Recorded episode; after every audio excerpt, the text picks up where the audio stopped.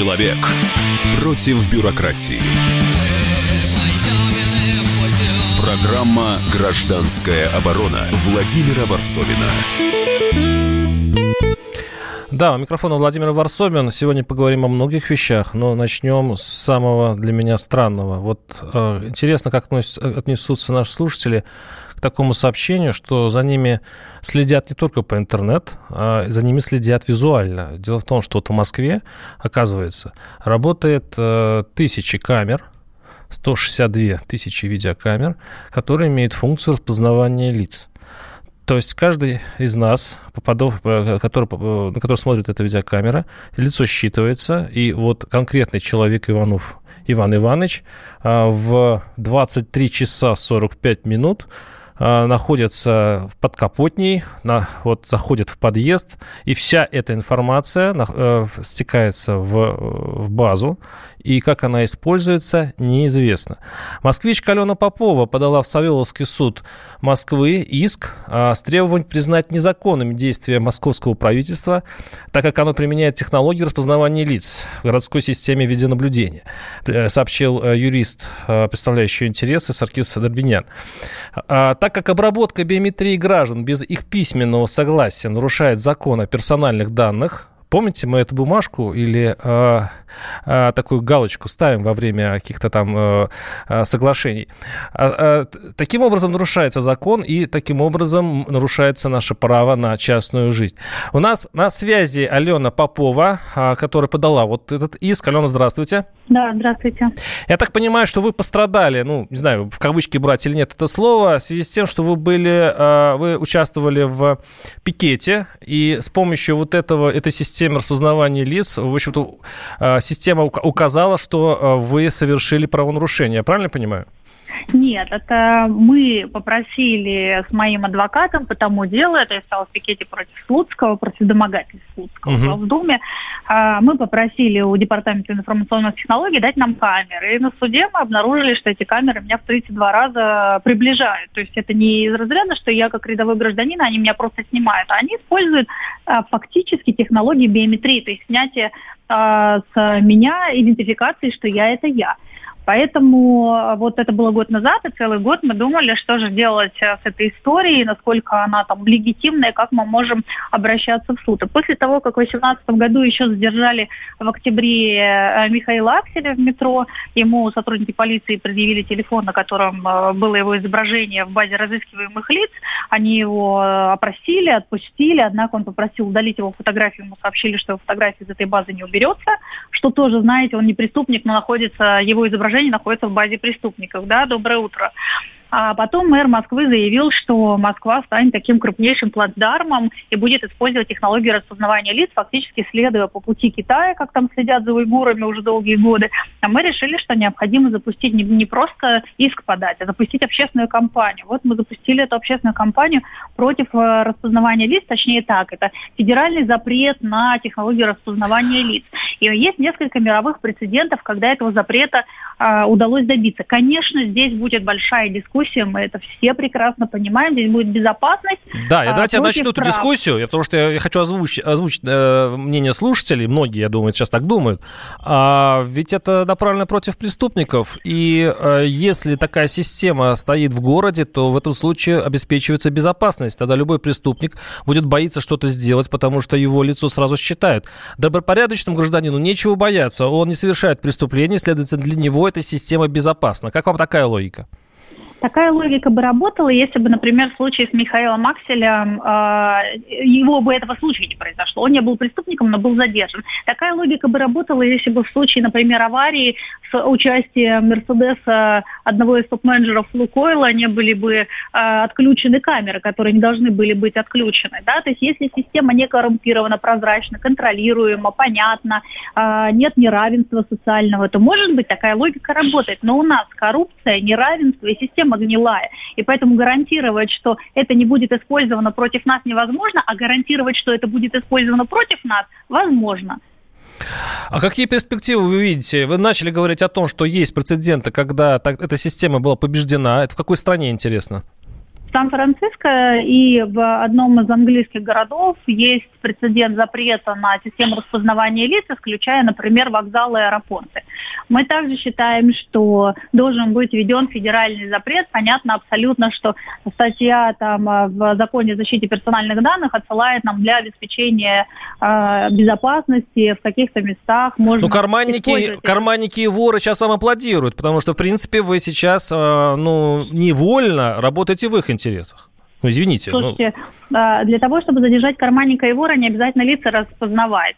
Э, как? Достаточно кучи других технологий и оперативно-розыскных мероприятий. Я это как человек, который недавно, собственно, получил второе высшее по уголовному праву, слушала 4 года. Какие технологии, как они используются, как теперь с помощью тех же новых технологий. Извините, у нас действует пакет Яровой, который записывает весь э, входящий и исходящий трафик, включая голосовые, видео и остальные всякие. Пожалуйста, используйте то, что сейчас действует, хотя я и против пакета мировой, то так или иначе, технология распознавания лиц – это технология тотальной слежки. Зачем она вам нужна? Спасибо. Вот э, э это была Алена Владимировна Попова, э, активистка, которая сейчас борется с распознаванием лиц, э, которое, в общем-то, по идее, должно защитить нас от преступников, а, видимо, э, является средством, ну, как э, говорят ее критики, критики этой системы, э, какой-то политической, э, преследования.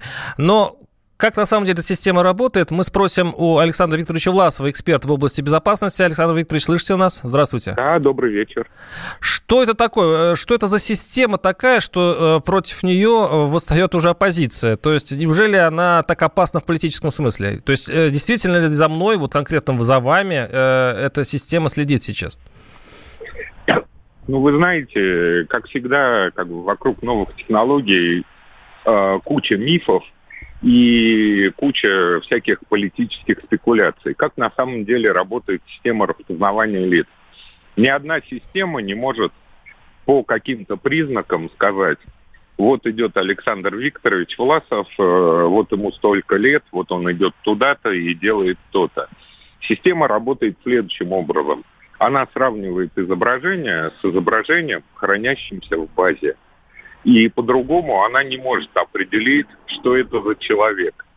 А, а то есть нужно быть в базе, то есть нужно, чтобы да. ваши данные были уже в базе занесены. Угу. Да, и вы абсолютно правы были, что если изображение человека находится в базе разыскиваемых лиц, э, совершивших преступление или по подозрению в совершении преступления, или как бы там отсидевших какой-то срок, э, или там, не знаю, педофилов или кого, то да, система будет сравнивать и распознавать, что это именно этот человек. Кстати говоря, э, в этой системе есть большие плюсы. Если вы находитесь в базе, тогда вас там пропускают на ваше предприятие и так далее, потому что система сравнивает Э, со списком лиц, которым э, разрешен доступ. Александр Викторович, подождите, вы сейчас только что говорили, что в базе обычно преступники находятся, а что можно и. Нет, а, это оборотная сторона. Вот у вас есть предприятие, у вас есть пропуск. Угу. Вас фотографировали, вы прикладываете пропуск, видеокамера видит, что именно вы приложили свой пропуск, и вы проходите. Кстати говоря, сейчас московское правительство разрабатывает ту же систему – чтобы по изображению лица, если вы даете свое, свое согласие, чтобы вас фотографировали, вы проходили там в общественный транспорт. Кстати, банки сейчас разрабатывают систему дополнительной идентификации, чтобы там в банкоматах или там в онлайн-банкинге была дополнительная идентификация не только по паролю, но и по изображению лица. Александр Викторович, но таким образом мы попадаем в немножко другую реальность, которая, в общем, давно была описана в романе 1984, когда за нами будет смотреть телевизор, совершенно в благих, конечно, соображениях. И э, ведь э, человечество всегда изобретает что-то новое из благих соображений. Прогресс идет вперед. Но можно ли вот эту штуковину, которая сейчас развешивается по Москве в виде видеокамер, обратить все-таки в ну, скажем так, против человека, против нормального, хорошего человека?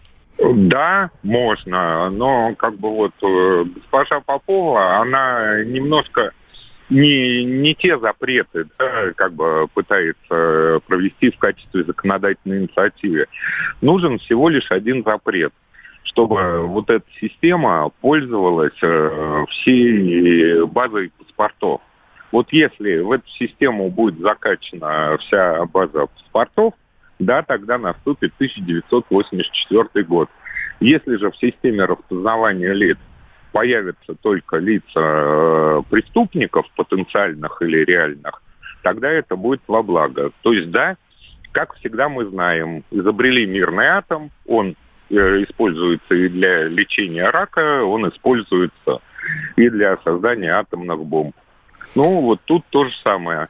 Тут а... нужны нормальные как бы законодательные ограничения, а не вот такие, что давайте запретим эту технологию. Ну, это с одной стороны, но мы живем в такой стране, где власть всегда пользуется техническим прогрессом для того, чтобы упрочить свое положение. Э, наш, э, наш великий пресс-секретарь президента э, Песков по этому поводу заметил. Технология распознавания лиц сейчас максимально широко применяется в подавляющем большинстве стран мира. Это система, которая себя зарекомендовала в плане обеспечения безопасности, в плане поимки преступников, предотвращения террористических актов. А ссылаются, что это только в Китае. В Европе это тоже есть? Э, во всем мире это есть. Э, господин Песков абсолютно прав. Но как бы вот э, мы тут и должны для себя выбрать. Спасибо. Мы сейчас, связи я прерву. С нами был Александр Викторович Власов, эксперт в области безопасности. И ваш покорный слуга Владимир Варсобин. Услышимся через несколько минут. Программа «Гражданская оборона» Владимира Варсобина.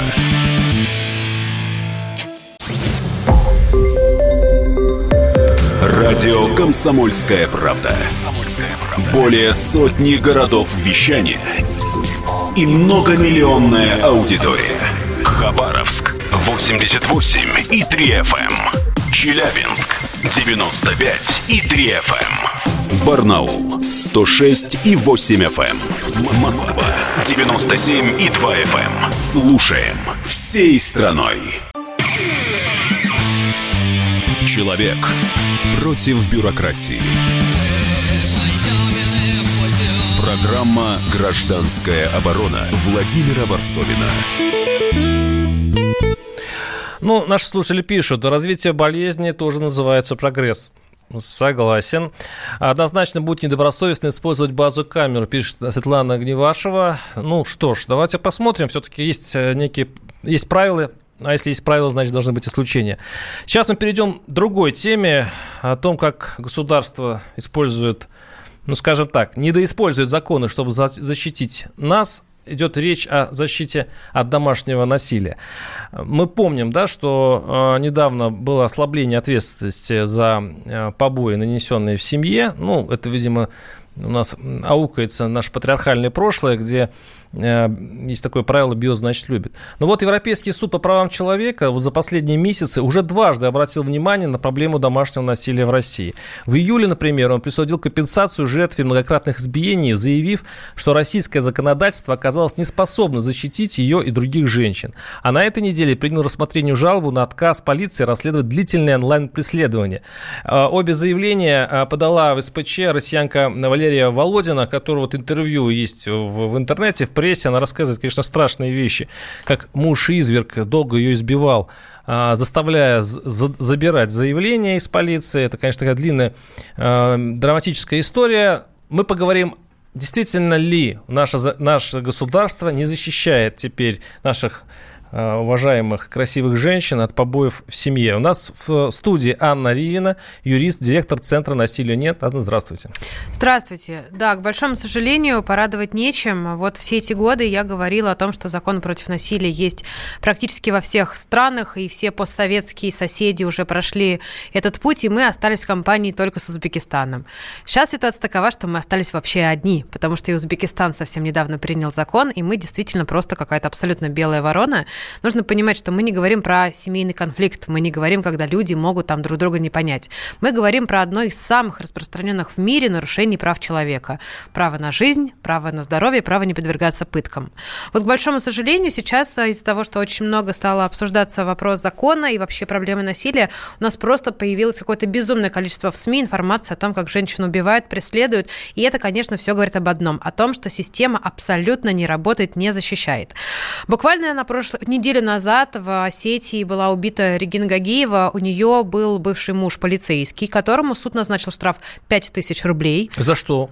А за побои, потому что у нас произошла декриминализация, теперь у нас побои даже не преступление, и как потом шутили команды КВН, спасибо Госдуме, теперь можно бить, вот действительно. То есть если я пойду рублей. ударю соседа, мне дадут срок. Если я ударю собственную жену, то получается мне ничего не будет. Так? Там, там вроде как они говорят, что это, как сказала Мизулина, это был всего лишь закон о шлепках, чтобы якобы не забрали детей в детский дом родители в тюрьму за то, что якобы так воспитывают. Во-первых, не нужно бить детей, это очевидно. А во-вторых, конечно же, речь идет о том, что сейчас а, мужчины избивают женщину, это конкретные судебные дела кочергой по голове, а это штраф в итоге там 5-7 тысяч рублей.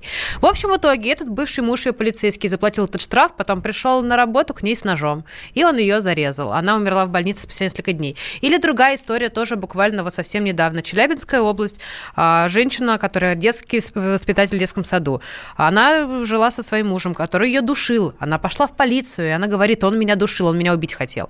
Полицейские только сказали, что у него должна быть подписка о невыезде. Что сделал он? Через какое-то количество времени он подкараулил ее в подъезде и 20 ножевых на глазах у ребенка.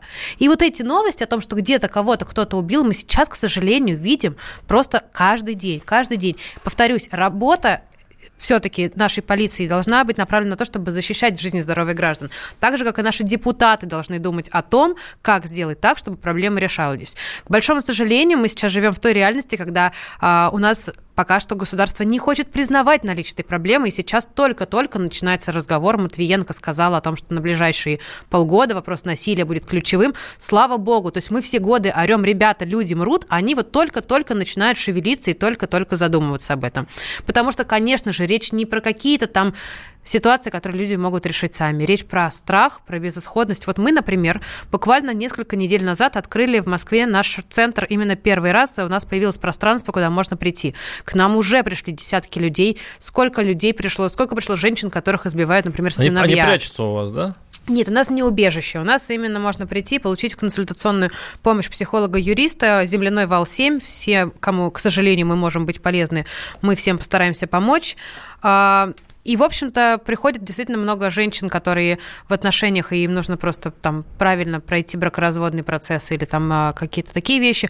Приходит, вот самое для меня грустное, приходят женщины, которых избивают сыновья. И они сыновья? Вот, да, и они не знают, что делать, куда идти. То есть это мало того, что стыдно, да, что бьют, так еще и собственный ребенок, так еще и вроде как не пойдешь в полицию на детей. В общем, если говорить, назвать вещи своими именами, мы даже не представляем масштабы того бедствия, в котором мы живем, потому что мы не знаем, ну, в общем, даже Росстат говорит о том, что у нас 16 миллионов женщин в стране сталкиваются с насилием. Я не первый раз завожу эту тему в своей передаче и заметил, что когда я объявляю свои телефоны, женщины не звонят. Это, кстати, одно из проявлений того, что, ну, страшно. 8 800 200 ровно 9702. Я все-таки на всякий случай э, говорю этот номер телефона. Конечно, звоните все, и, и мужчины тоже. 8 800 200 ровно 9702. Можно скажу вам забавное да. про мужчин? Это действительно, мне кажется, тоже тоже, говорит о какой-то симптоматике. Я вот, как мы открыли центр, каждый раз говорю, мы помогаем всем. Мужчина, женщина, неважно, какого возраста. Мужчина, избитый Приход... женой, При... может прийти, да? В том числе приходите. Угу. И вот каждый раз я куда-то выхожу на публичную площадку, я это говорю, а мне в ответ вопрос из зала или от радиослушателей, а почему вы защищаете только женщин? Почему? То есть я говорю, мы всем, а мужчины все равно слышат, что мы не хотим им помогать, но опять-таки где эти мужчины, которые к нам почему-то не обращаются, я не знаю. Если вам что-то не устраивает, и вам кажется, что у вас в семье есть насилие со стороны других мужчин или женщин, мы, опять-таки, повторюсь, готовы помогать всем. Просто очевидная пропорция такова, что больше 90% женщин во всем мире пострадали. Я даже знаю логику тех, кто говорят по поводу того, а почему нас не защищаете. Видимо, мужчины говорят о психологическом а, давлении, о психологической агрессии. Да? То есть есть... Я, я не разделяю эту точку зрения, да. но я, я знаю эту логику. То есть э, женщина э, э, начинает терроризировать э, мужчину психологически, у того вот такой рефлекс да, срабатывает. Во-первых, да. мы, конечно же, с психологами помогаем и с точки зрения психологического насилия. Не нужно приходить только тогда, когда уже побои, конечно же. Во-вторых, нужно все-таки немножко разделять, потому что когда мы говорим про именно насилие, это всегда страх, стыд, безысходность. А когда мужчины говорят в массе своей о таких вещах, это скорее про недовольство. Все-таки они не боятся за свою безопасность. Это немножко разные вещи. 8 800 200 ровно 9702 и женская тишина, я слышу это прям в эфире звенящее. 8 800 200 ровно 9702. Мне интересует, мне всегда хотелось понять э, таких персонажей, как Мизулина. Угу. Вот те, я, кстати, когда вышел этот закон, я тут же сделал передачу, и мы долго с экспертами мучились догадками, к чему это приведет. Привело к тому, что привело. Вот да. сейчас мы пожинаем плоды. Сестра Хачатурян, да. Это, это же история оттуда. Абсолютно. Это история про общество, которое толерантно к насилию. Это история, когда а, все в школе выходили мимо, когда об этом знали соседи и ничего не могли сделать. Опять-таки, мы же знаем, что их мама до тех пор, пока он ее не выставил из дома, это просто, ну, мне кажется, откровенный бандит, она ходила в полицию, писала заявление, она приходила домой, и он перед глазами разрывал эти заявления, потому что полицейские отдавали их ему. Это система, это коррупция, это отсутствие прав человека, это все то, что так сильно прогнило, что, конечно, нам нужно все это проветривать. И самое ужасное, что вот, например, у нас в центре есть такая программа, мы ее начали сейчас, называется «Школа гражданского сопровождения». Мы учим наших волонтеров с помощью юристов, как правильно сопровождать пострадавших в полиции или там в медицинском учреждении. И получается, что наши полицейские не только не хотят защищать, а их еще нужно заставлять просто соблюдать собственные инструкции, которые уже есть. И это, конечно, все очень грустно. Вот, добро пожаловать, мужики мужики. Все, пишут. Смотрите, сами очень типично пишут. Пишет а, Дэйв Эспилук, ну, не, не произнесу я эту фамилию. А можно ли лезть заурядному гражданину в чужую жизнь, если он видит там конфликт? Как бы крайним не остаться. Ну, то есть имеется в виду, а, а да. можно ли вообще лезть в чужую жизнь, не разбираясь, кто там прав, кто виноват, как, как слон в посудной лавке? Вы знаете, я скажу так. Вот у нашей организации есть принцип. Мы никогда не догоняем с добром. Мы никогда не полезем туда, когда, пока женщина сама не пришла и не попросила о помощи. Но, тем не менее, конечно же, если вы слышите, что в соседней квартире убивают человека, то позвонить в полицию, мне кажется, это очевидный гражданский долг. И э, у нас все насилие происходит потому, что оно в тишине, потому что все хотят пройти мимо. И я уверена, что если каждый раз человек, применяющий насилие, будет знать, что за этим последуют какие-то действия, он просто будет по-другому контролировать свои То руки. есть женский крик э, слышу за стеной, вызываю полицию, mm-hmm. приходят полицейские, на меня в итоге обижаются и жена, и муж соседи, которые просто имеют свои семейные сцены. И, а чест... это не просто семейные сцены. Вы живете у себя дома, и вы считаете, что сейчас происходит какое-то опасное... Э, вы предотвращаете преступление. Это нормальная гражданская позиция. Но если вы увидите, что на вас на глазах на детской площадке ребенка будут бить, можно пройти тоже мимо, потому что, ну, это как бы их ребенок, их собственность. А можно понять, что это неправильно. И сколько раз, вы знаете, я слышала истории, как какие-нибудь женщины перебарывали в себе чувство страха, подходили и говорили здоровому какому-нибудь амбалу, что ты делаешь. И амбал теряется, потому что он привык, что всю жизнь все мимо проходят. Э, наш слушатель пишет, детей бить нужно. Главное это делать в меру, с любовью, с желанием правильно воспитать. Мне это... очень жаль этого человека. Ну, это традиция. Это традиция, которую нужно оставить вы в прошлом спорите, веке. Вы спорите с тысячелетней традицией? Я не спорю с тысячелетней традицией. Вы понимаете, мы просто сейчас живем уже в другом измерении. Сейчас есть больше 50 стран, около 50 стран, в которых а, запрещено, а, уголовно запрещено наказание детей с а, воспитанием, с каким-то рукоприкладством. Нужно запомнить одну простую вещь. Детей бьют по одной простой причине, потому что они не могут дать сдачи. Как только дети подрастают, как-то все уже себя ведут иначе. И, конечно же, родителям намного проще проще дать подзатыльник или что-то еще, нежели объяснить, потому что для этого нужно терпение и умение. С нами была Анна Ривина, юрист, директор Центра насилию «Нет». Программа «Гражданская оборона» Владимира Варсовина.